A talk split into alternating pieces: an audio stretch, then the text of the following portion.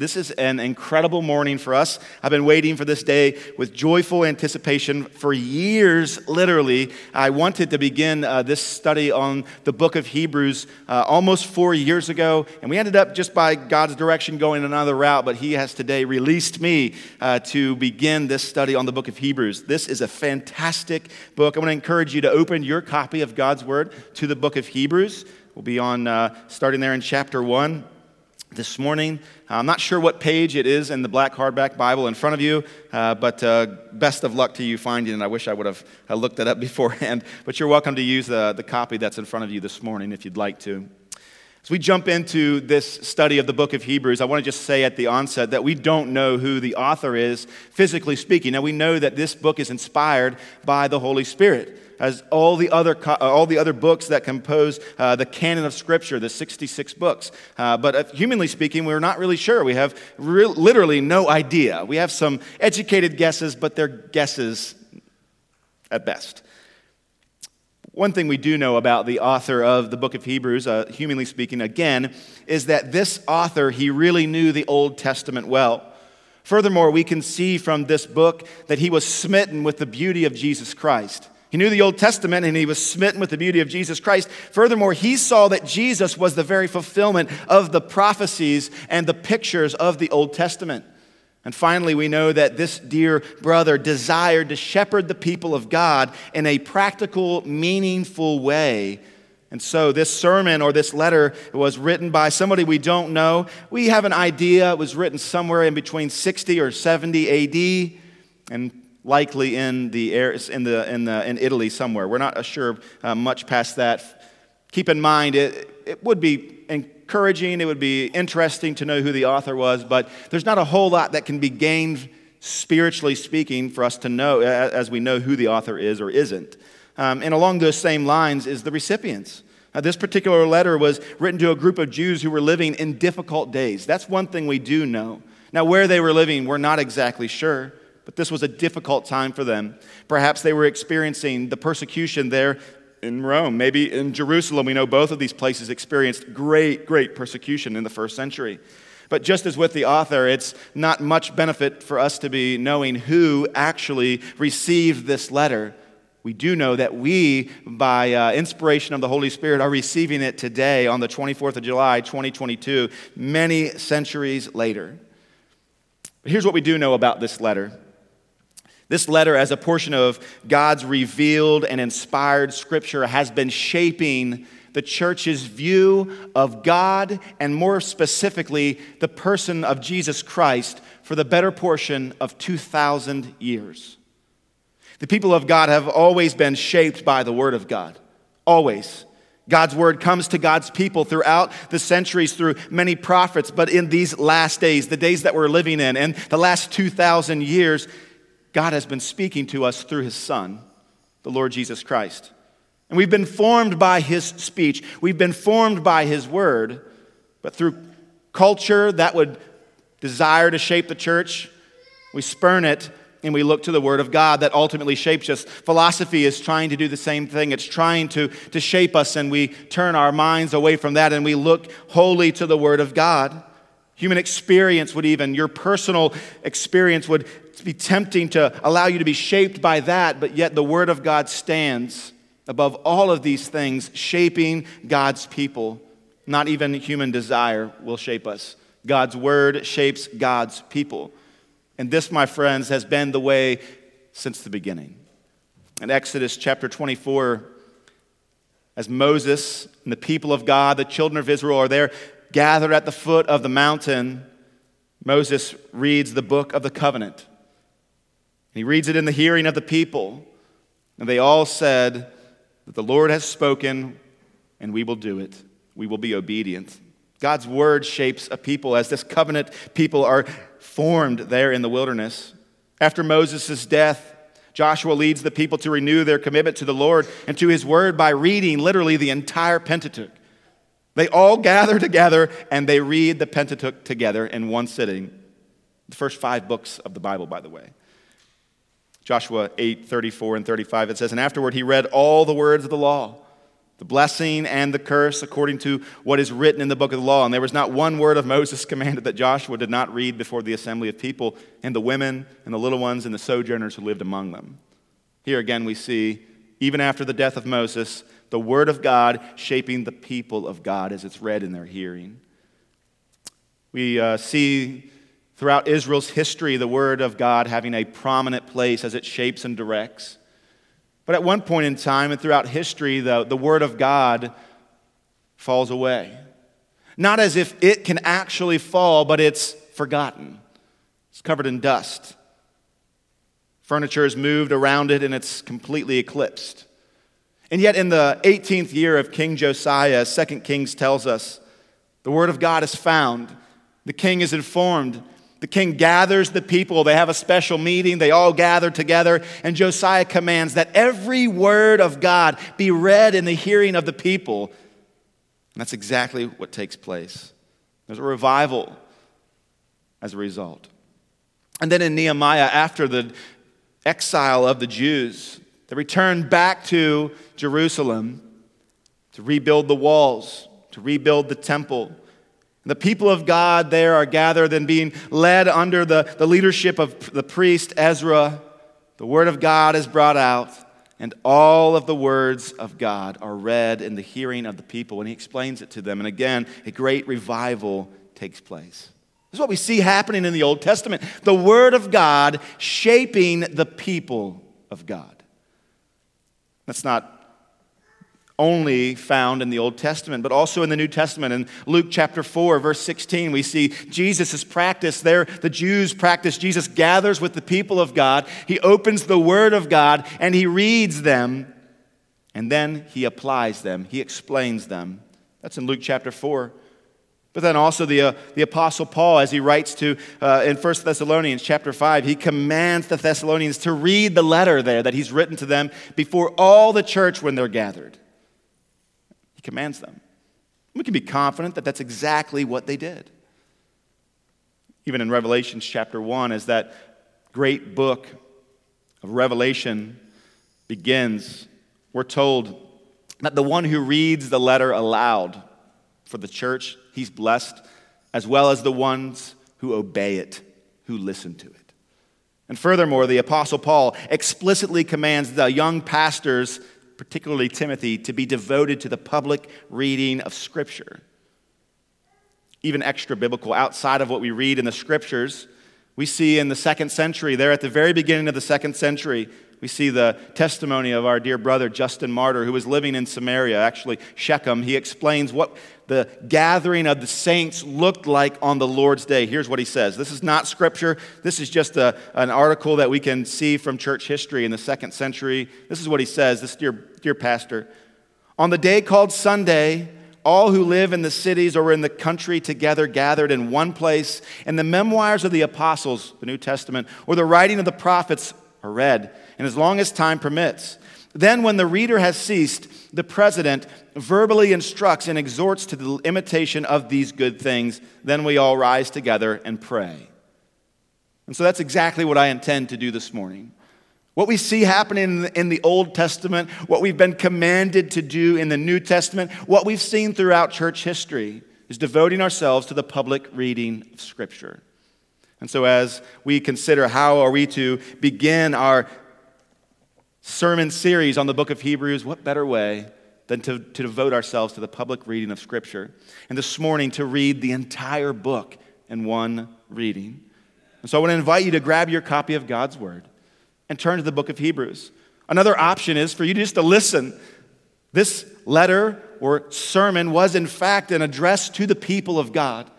And I don't know that I've ever preached a better sermon than this. In fact, I know I haven't. And so I want to preach the best sermon I've ever preached. Would you let me do that this morning as I read from this inspired text, the book of Hebrews? Chapter 1, verse 1. Long ago, at many times and in many ways, God spoke to our fathers by the prophets. But in these last days, He has spoken to us by His Son, whom He appointed the heir of all things, through whom also He created the world. He is the radiance of the glory of God and the exact imprint of his nature, and he upholds the universe by the word of his power. After making purification for sins, he sat down at the right hand of the majesty on high, having become as much superior to angels as the name he has inherited is more excellent than theirs. For to which of the angels did God ever say, You are my son, today I have begotten you? Or again, I will be to him a father, and he shall be to me a son. And again, when he brings the firstborn into the world, he says, Let all God's angels worship him. Of the angels, he says, he makes his angels winds and, a, and his ministers a flame of fire. But of the Son, he says, Your throne, O God, is forever and ever. The scepter of uprightness is the scepter of your kingdom. You have loved righteousness and hated wickedness. Therefore, God, your God, has anointed you with the oil of gladness beyond your companions. And again, you, Lord, laid the foundations of the earth in the beginning, and the heavens are the work of your hands. They will perish, but you will remain.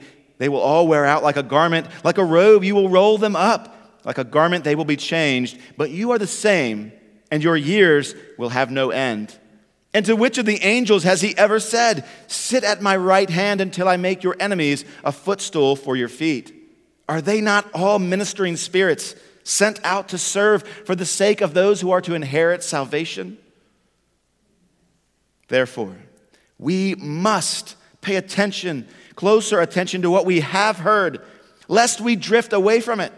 For since the message declared by angels proved to be reliable, and every transgression or disobedience received a just retribution, how shall we escape now if we, if we neglect such a great salvation? It was declared at first by the Lord, and it was attested to us by those who heard. While God also bore witness by signs and wonders and various miracles, and by gifts of the Holy Spirit distributed according to his will. For it was not to angels that God subjected the world to come, of which we are speaking, it has been testified somewhere. What is man that you are mindful of him? Or the Son of Man that you care for him? You have made him a little lower than the angels. You have crowned him with the glory and honor, putting everything in subjection under his feet. Now, in putting everything in subjection to him, he left nothing outside his control. At present, we do not yet see everything in subjection to him, but we see him who for a little while was made lower than the angels, namely Jesus. He was crowned with glory and honor because of the suffering of death, so that by the grace of God he might taste death for everyone. For it was fitting that he, for whom and by whom all things exist, in bringing many sons to glory, should make the foundation of their salvation perfect through suffering. For he who sanctifies and those who are sanctified all have one source. And that is why he is not ashamed to call them brothers, saying, I will tell of your name to my brothers. In the midst of the congregation, I will sing your praise. And again, I will put my trust in him. And again, behold, I and the children God has given me. Since therefore the children share in the flesh and blood, he himself likewise partook of the same thing, that through death he might destroy the one who has the power of death, that is, the devil, and deliver all those who through fear of death were subject to lifelong slavery. For surely it is not angels that he helps, but he helps the offspring of Abraham. Therefore, he had to be made like his brothers in every respect, so that he might become a merciful and faithful high priest in the service of God, to make propitiation for the sins of the people. For because he himself has suffered when tempted, he is able to help those who are being tempted. Therefore, holy brothers, you who share in a heavenly calling, consider Jesus the apostle and high priest of our confession, who was faithful to him who appointed him, just as Moses was faithful in all of God's house. For Jesus had been counted worthy of more glory than Moses, as much more glory as the builder of a house has more honor than the house itself. For every house is being built by someone, but the builder of all things is God. Now, Moses was faithful in all God's house as a servant to testify to the things that were, be, were to be spoken later. But Christ is faithful over God's house as a son. And we are his house, if indeed we hold fast our confession and our boasting in our hope. Therefore, as the Holy Spirit says, today, if you hear his voice, do not harden your hearts as in the rebellion on the day of testing in the wilderness, where your fathers put me to the test and saw my works for 40 years. Therefore, I was provoked with that generation and said, They always go astray in their hearts. They have not known my ways. As I swore in my wrath, they shall not enter my rest. Take heed, brothers, lest there be any, uh, in any of you an evil, unbelieving heart, leading you to fall away from the living God. But exhort one another every day, as long as it is called today, that none of you may be hardened by the deceitfulness of sin. For we have come to share in Christ, if indeed we hold our original confidence firm to the end, as it is said, Today, if you hear his voice, do not harden it, as in the rebellion. For who were those who heard and yet rebelled? Was it not all those who left Egypt led by Moses? And with whom was he provoked for 40 years? Was it not with those whom, who sinned, whose bodies fell in the wilderness? And to whom did he swear that he would not enter his rest, but to those who were disobedient? So we see that they were unable to enter because of unbelief. Therefore, while the promise of entering his rest still stands, let us fear lest any of you should seem to have failed to reach it. For God or for good news came to us just as to them, but the message they heard did not benefit them because they were not united by faith with those who listened. For we who have believed enter that rest, as he has said, As I swore in my wrath, they shall not enter my rest although his works were finished from the foundation of the world. For he has somewhere spoken of the seventh day in this way God rested on the seventh day from all his works. And again in this passage, he said, They shall not enter my rest. Since therefore it remains for some to enter in, and those who formerly received the good news failed to enter because of disobedience, again he appoints a certain day, today saying through David as long afterward in the words already quoted Today, if you hear his voice, do not harden your hearts. For if Joshua had given them rest, God would not have spoken of another day later on. So then, there remains a Sabbath rest for the people of God. For whoever has entered God's rest has also rested from his works as God did from his. Let us therefore strive to enter that rest so that no one may fall by that same sort of disobedience. For the word of God is living and active, sharper than any two edged sword, piercing to the division of soul and spirit, of joints and marrow, and discerning the thoughts and intentions of the heart. And no creature is hidden from his sight, but all are naked and exposed to the eyes of him to whom we must give account.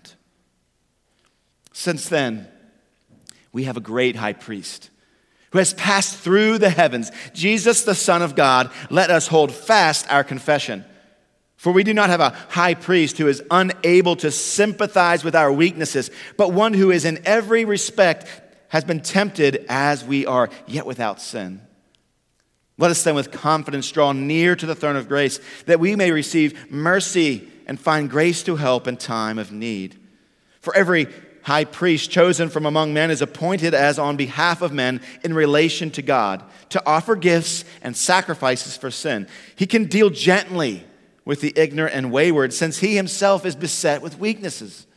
Because of this, he is obligated to offer sacrifices for his own sins just as he does for the, the people. And no one takes this honor for himself, but only when called by God, just as Aaron was. And so also Christ did not exalt himself to be made high priest, but was appointed by whom by him who said to him, "You are my son; today I have begotten you." And as he says in another place, you are a priest forever after the order of Melchizedek. In the days of his flesh, Jesus offered up prayers and supplications with loud cries and tears to him who was able to save him from death. And he was heard because of his reverence. Although he was a son, he learned obedience through what he suffered. And being made perfect, he became the source of eternal salvation to all who obey him, being designated by God a high priest after the order of Melchizedek. About this, we have much to say, and it is hard to explain since you have become dull of hearing. For though by this time you ought to be teachers, you need someone to teach you again the basic principles of the oracles of God. You need milk, not solid food. For everyone who lives on milk is unskilled in the words of righteousness, since he is a child but solid food is for the mature, for those who have who, who, for those who have their powers of discernment trained by constant practice to distinguish good from evil. Therefore, let us leave the elementary doctrine of Christ to go on to maturity, not laying again a foundation of repentance from dead works and faith toward God, and an instruction about washings and the laying on of hands and the resurrection of the dead and eternal judgment. And this we will do if God permits. For it is impossible, in the case of those who have once been enlightened, who have tasted the heavenly gift, and have shared in the Holy Spirit, and have tasted the goodness of the Word of God and the powers of the age to come, and then have fallen away to restore them again to repentance, since they are crucifying once again the Son of God to their own harm and holding him up to contempt. For land that has drunk the rain that often falls on it and produces a crop useful to those who are, or for whose sake it is cultivated, receives a blessing from God. But if it bears thorns and thistles, it is worthless and near to being cursed, and its end is to be burned. Though we speak in this way, yet in your case, beloved, we feel sure of better things, things that belong to salvation. For God is not unjust so as to overlook your work and the love that you have shown for his name in serving the saints as you still do. And we desire each one of you to show the same earnestness, to have the full assurance of hope until the end, so that you may not be sluggish, but imitators of those who through faith and patience inherit the promises. For when God made a promise to Abraham, since he had no greater by whom to swear, he swore by himself, saying, Surely I will bless you and multiply you. And thus Abraham, having patiently waited, obtained the promise. For people swear by something greater than themselves. And in all their disputes, an oath is final for confirmation.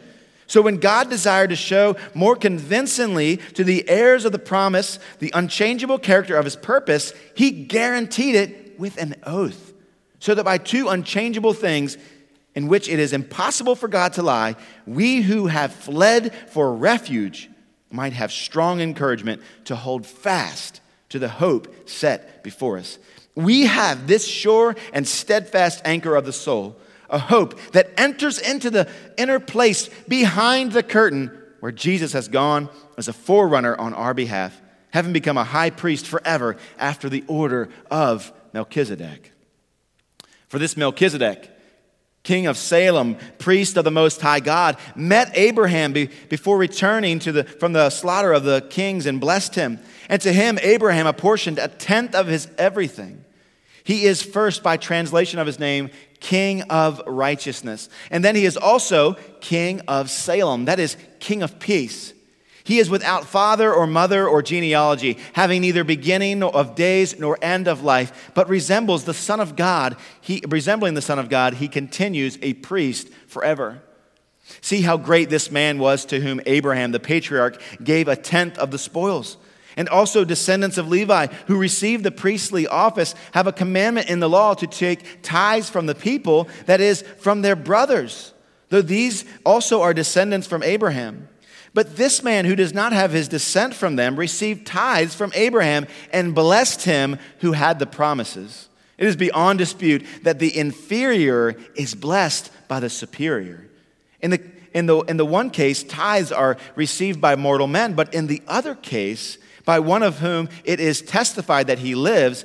One might even say that Levi himself, who receives tithes, paid tithes through Abraham, for he was still in the loins of his ancestor when Melchizedek met him. Now, if perfection had been attainable through the Levitical priesthood, for under, uh, under it the people received the law, what further need would there have been for another priest to arise after the order of Melchizedek, rather than the one named after the order of Aaron? For when there is a change in the priesthood, there is necessarily a change in the law as well. For the one of whom these things are spoken belonged to another tribe from which no one has ever served at the altar. For it is evident that, that our uh, Lord was descended from Judah. And in connection with that tribe, Moses never said anything about priests. This becomes even more evident when another priest arises in the likeness of Melchizedek, who has become a priest, not on the basis of a legal requirement concerning bodily descent, but by the power of an indestructible life. For it is witnessed of him, You are a priest forever after the order of Melchizedek. For on the one hand, a former commandment is set aside because of its weakness and uselessness. The law made nothing perfect. But on the other hand, a better hope is introduced through which we draw near to God. And it was not without an oath. For those who formerly became priests were made such without an oath. But this one was made a priest with an oath by the one who said to him, the Lord has sworn and will not change his mind. You are a priest forever. This makes Jesus the guarantor of a better covenant. The former priests were many in number because they were prevented by death from continuing in office, but he holds his priesthood permanently because he continues forever. Consequently, he is able to save to the uttermost those who would draw near to God through him, since he always lives to make intercession for them. For it was indeed fitting that we should have such a high priest, holy, innocent, unstained, separate from sinners, and exalted above the heavens he has no need, like those high priests, to offer sacrifices daily, first for his own sins and then for those of the people, since he did this once for all when he offered up himself. For the law appoints men in their weakness as high priests, but the word of the oath, which came later than the law, appoints a son who has been made perfect forever. Now, the point in what we are saying is this we have such a high priest, one who is seated at the right hand of the throne of the majesty in heaven, a minister in the holy places, in the true tent that the Lord set up, not man. For every high priest is appointed to offer gifts and sacrifices. Thus, it is necessary for this priest also to have something to offer. Now, if he were on earth, he would not be a priest at all, since there are priests who offer gifts according to the law they serve a copy and shadow of the heavenly things. For when Moses was about to erect the tent, he was instructed by God, saying, See that you make everything according to the pattern that was shown you on the mountain. But as it is, Christ has obtained a ministry that is much more excellent than the old, as the covenant he mediates is better, since he is enacted, it is enacted on better promises. For if that first covenant had been faultless, there would have been no occasion to look for a second. For he finds fault with them when he says, Behold, the days are coming, declares the Lord, when I will establish a new covenant with the house of Israel and with the house of Judah, not like the covenant that I made with their fathers on the day when I took them by the hand to bring them out of the land of Egypt, for they did not continue in my covenant and, as, and so I showed no concern for them, declares the Lord. For this is the covenant that I will make with the house of Israel after those days, declares the Lord. I will put my law in their minds and write them on their hearts, and I will be their God, and they will be my people. And they shall not teach each one his neighbor and each one his brother, saying, Know the Lord, for they shall all know me, from the least of them to the greatest. For I will be merciful to their, toward their iniquities, and I will remember their sins no more. And speaking of a new covenant, he makes the first one obsolete, and that is becoming obsolete and growing old is ready to vanish away. Now, even the first covenant had regulations for worship and an earthly place of holiness, for a, a tent was prepared. The first section, in which were the lampstand and the table and the bread of presence, it's, it's called the holy place. Behind the second curtain was a second section called the most holy place, having the golden altar of incense and the ark of the covenant covered on all sides with gold, in which was, which was a golden urn holding the manna and Aaron's staff that budded and the, the tables of the covenant, or tablets of the covenant. Above it were the cherubim of, of glory overshadowing the mercy seat. Of these things we cannot speak now in detail. These preparations having been made, the priests go regularly into the first section, per- performing their ritual duties. But into the second, only the high priest goes, and he but once a year, and not without taking blood, which he offers for himself and for the unintentional sins of the people. By this, the Holy Spirit indicates that the way into the holy place is not yet opened as long as the first section is still standing, which is symbolic for this age, present age. According to this arrangement, gifts and sacrifices are offered that cannot perfect the conscience of the worshiper, but deal only with food and drink and various washings, regulations for the body imposed until the time of Reformation. But when Christ appeared as the high priest, to do the good things that have come, then through the greater and more perfect tent, not made with hands, hands, that is not of this creation, he entered once for all into the holy places, not by means of the blood of goats and calves, but by the means of his own blood, thus securing an eternal redemption. For if the blood of goats and bulls and the sprinkling of defiled persons with the ashes of a heifer sanctify for the, for the purification of, of the flesh, how much more will the blood of Christ, who through the eternal Spirit offered himself without blemish to God, purifying our conscience from dead works to serve the living God? Therefore, he is the mediator of a new covenant, so that those who are called may receive the promised eternal inheritance, since a death has occurred that redeems them from the transgressions committed under the first covenant. For where a will is involved, the death of the one who made it must be established. For a will takes effect only at death, since it is not in force as long as the one who made it is alive. Therefore, not even the first covenant was inaugurated without blood. For when every commandment of the law had been declared by Moses to all the people, he took the blood of calves and goats with water and scarlet wool and hyssop and sprinkled both the book itself and the people, saying, This is the blood of the covenant that God commanded for you.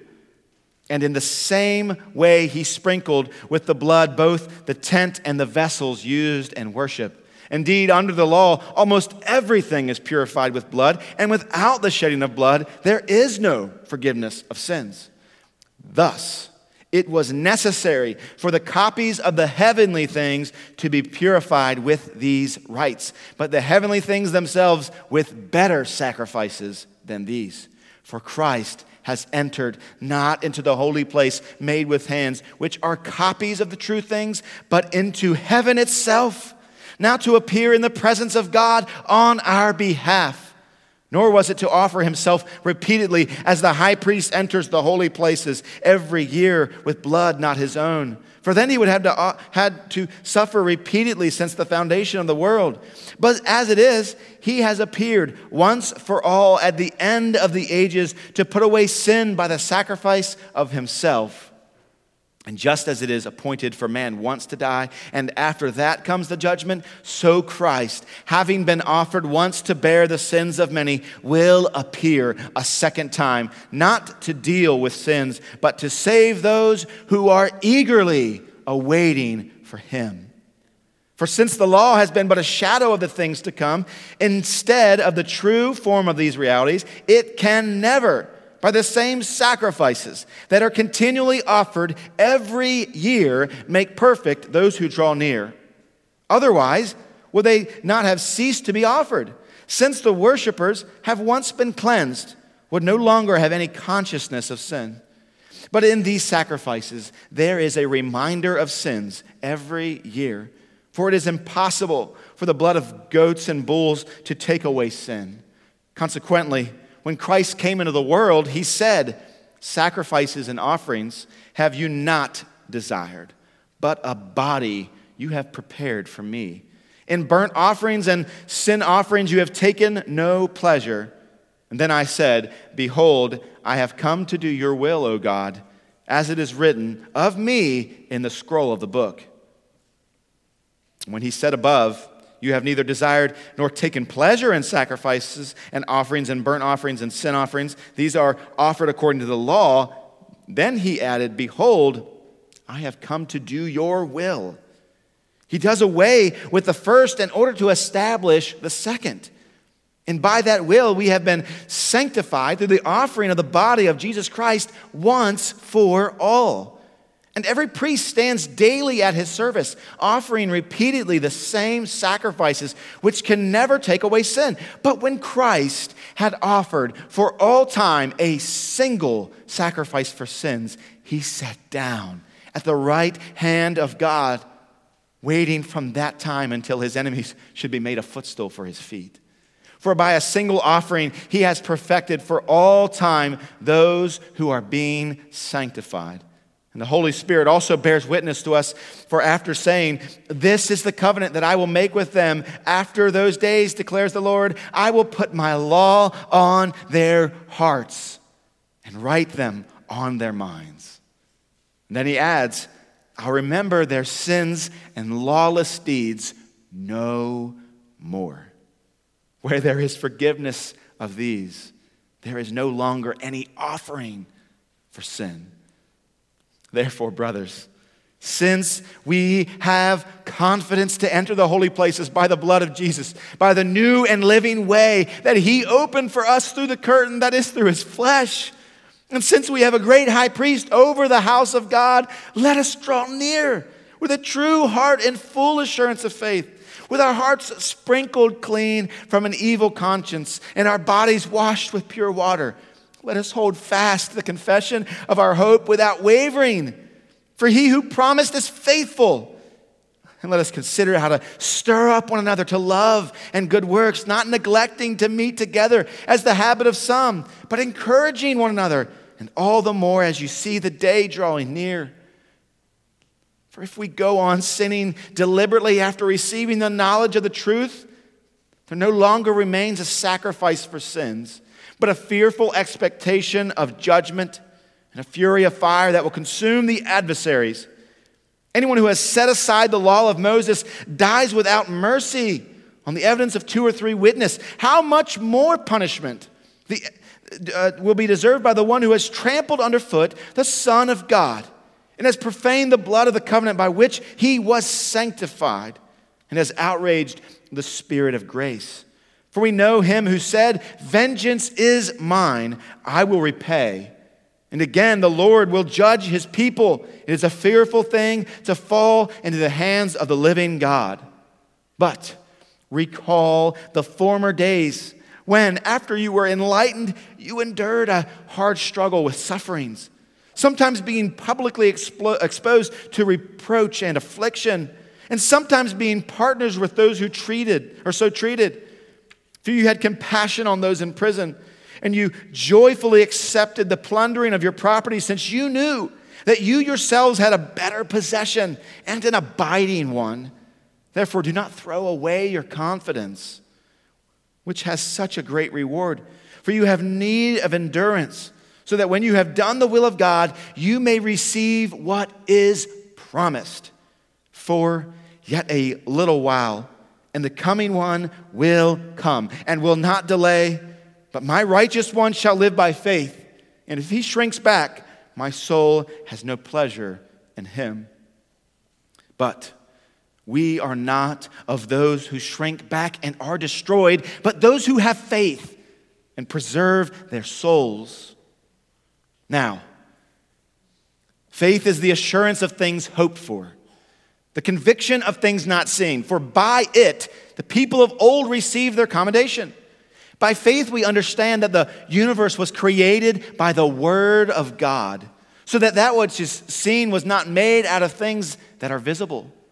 By faith, Abel offered to God a more acceptable sacrifice than Cain, through which he was commended as righteous, God commending him by accepting his gifts. And through his faith, though he died, he still speaks.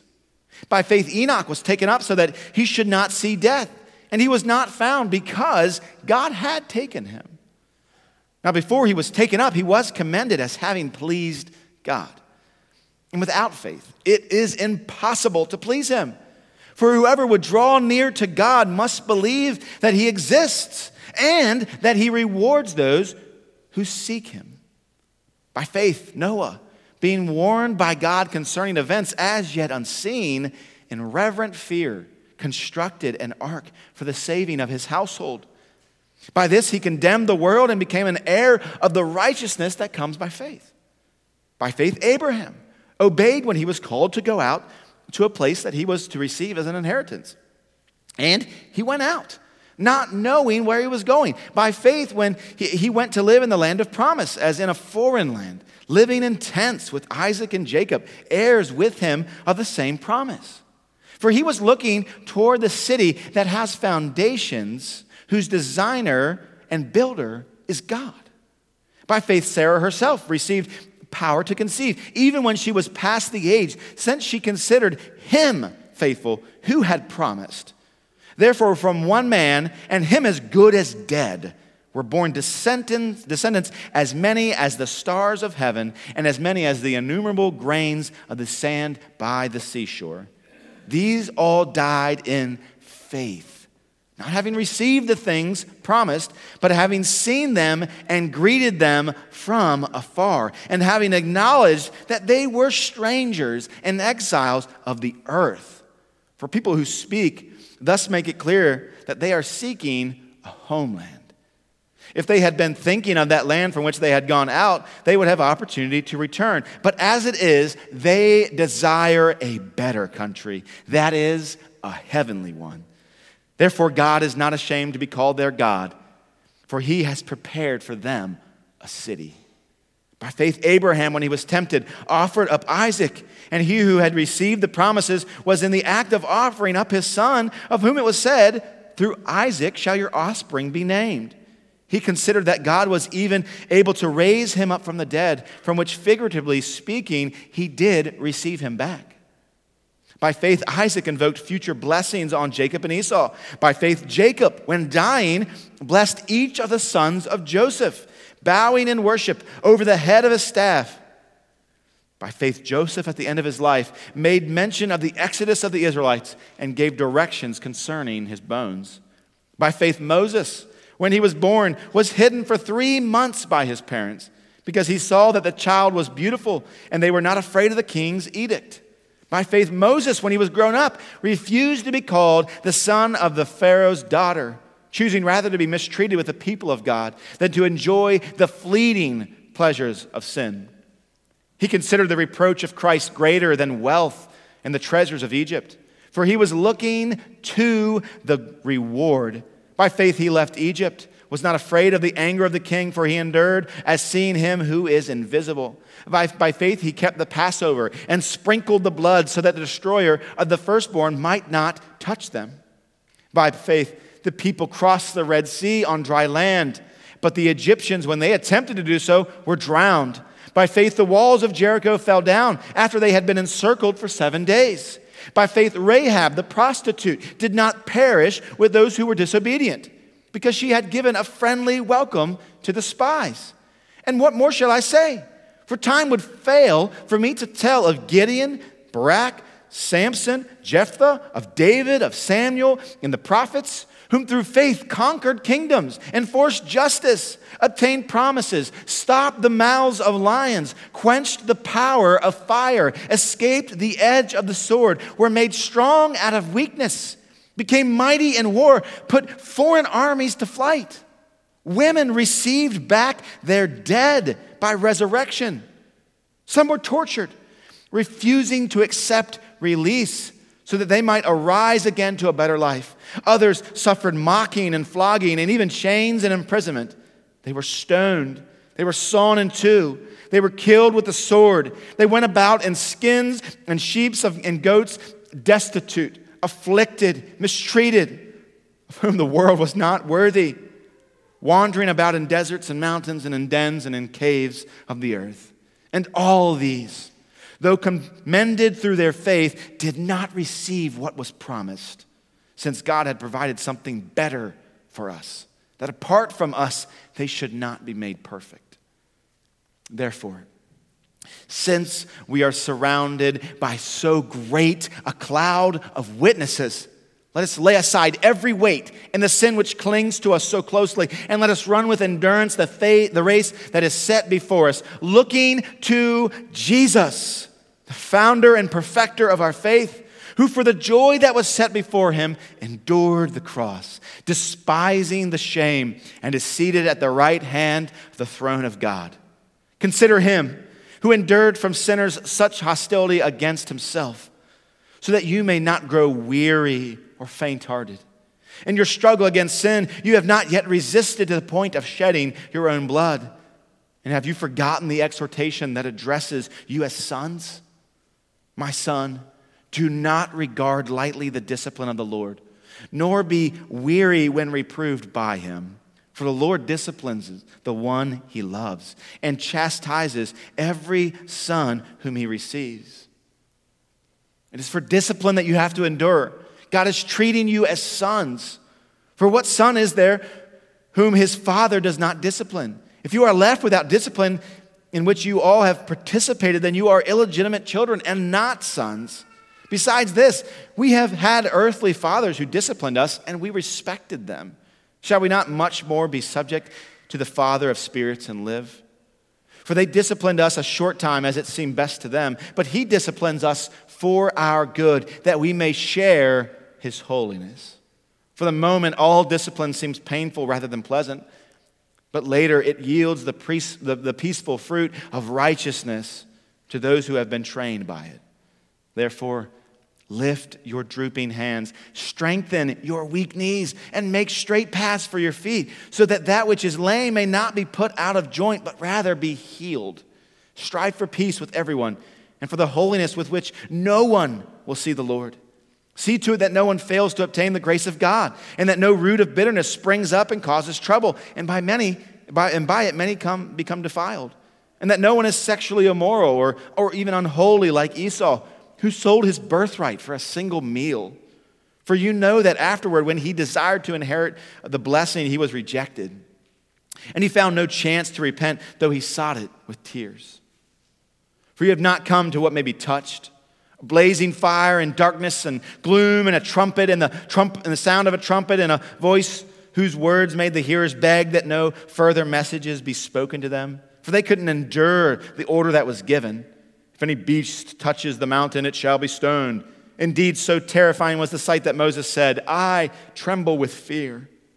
But you have come to Mount Zion and to the city of the living God, the heavenly Jerusalem, and to innumerable angels and festal gathering, and to the assembly of the firstborn who are enrolled in heaven, and to God, the judge of all, and to the spirits of the righteous made perfect, and to Jesus, the mediator of a new covenant, and to the sprinkled blood that speaks a better word than the blood of Abel. See that you don't refuse him who is speaking. For if they did not escape when they refused him who warned them on earth, much less will we escape if we reject him who warns from heaven. At that time, his voice shook the earth, but now he has promised, Yet once more I will shake not only the earth, but also the heavens. This phrase, yet once more, indicates the removal of things that are shaken, that is, the things that have been made, in order that the things that cannot be shaken may remain. Therefore, let us be grateful for receiving a kingdom that cannot be shaken. And thus, let us offer to God acceptable worship with reverence and awe, for our God is a consuming fire. Let brotherly love continue. Do not neglect to show hospitality to strangers, for thereby some have entertained angels unawares. Remember those who are in prison, as though in prison with them, and those who are mistreated, since you are also in the body Let marriage be held in honor among all, and let the marriage bed be undefiled, for God will judge the sexually immoral and adulterous. Keep your life free from the love of money, and be content with what you have. For he has said, I will never leave you nor forsake you. So we can confidently say, The Lord is my helper. I will not fear what man can do to me. Remember your leaders those who spoke to you the word of God. Consider the outcome of their way of life and imitate their faith.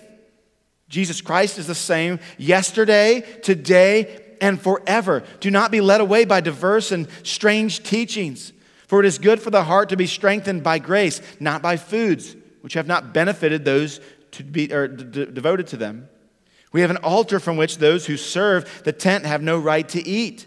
For the bodies of those animals who are burned, or who, um, animals whose blood is brought into the holy places by the high priest as a sacrifice for sins, are burned outside the camp. And so Jesus also suffered outside the gate in order to sanctify the people through his own blood. Therefore, let us go to him outside the camp and bear the reproach he endured. For here we have no lasting city, but we have the city that is to come.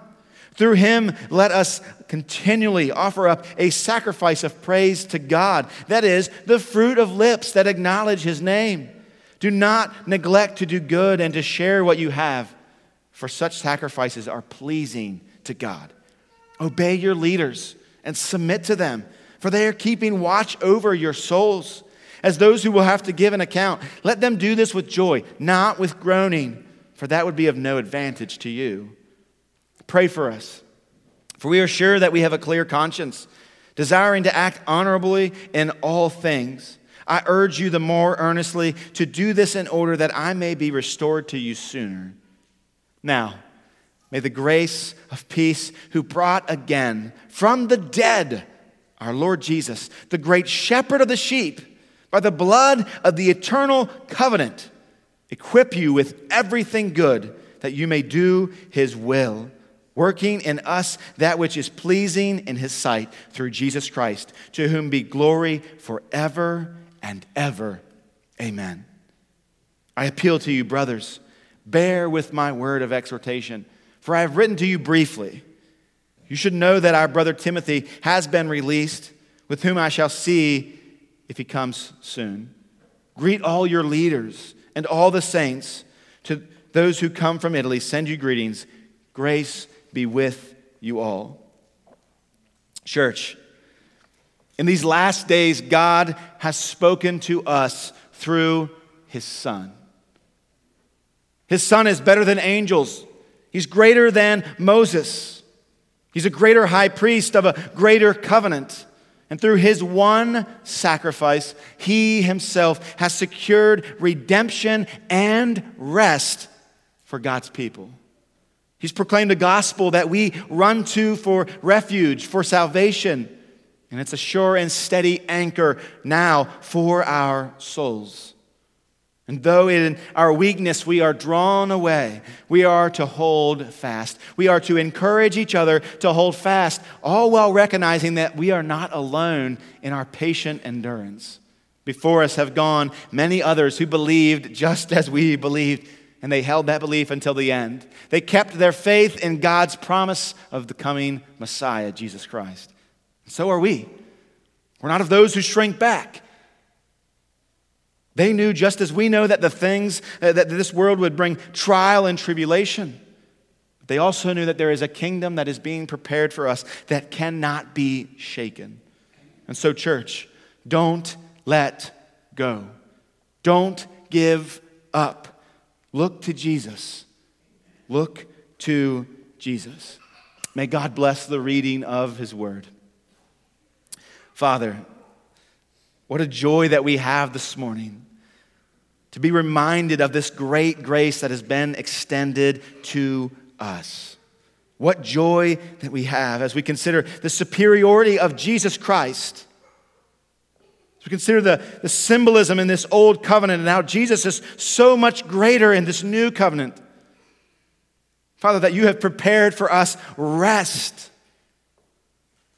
Father, would you help us to apply this great doctrine of Jesus Christ.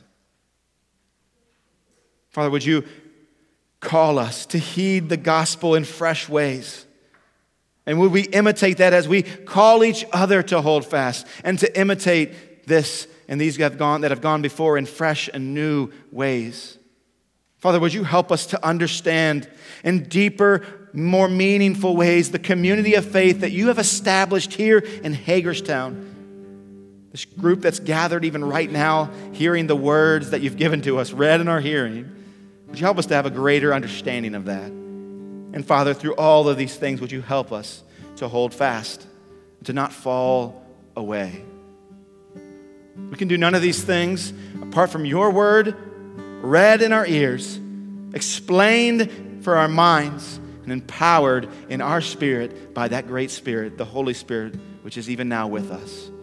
Father, we ask all of these things. We depend on you throughout this study and until you return for us, and we ask it all in the name of Jesus. Amen.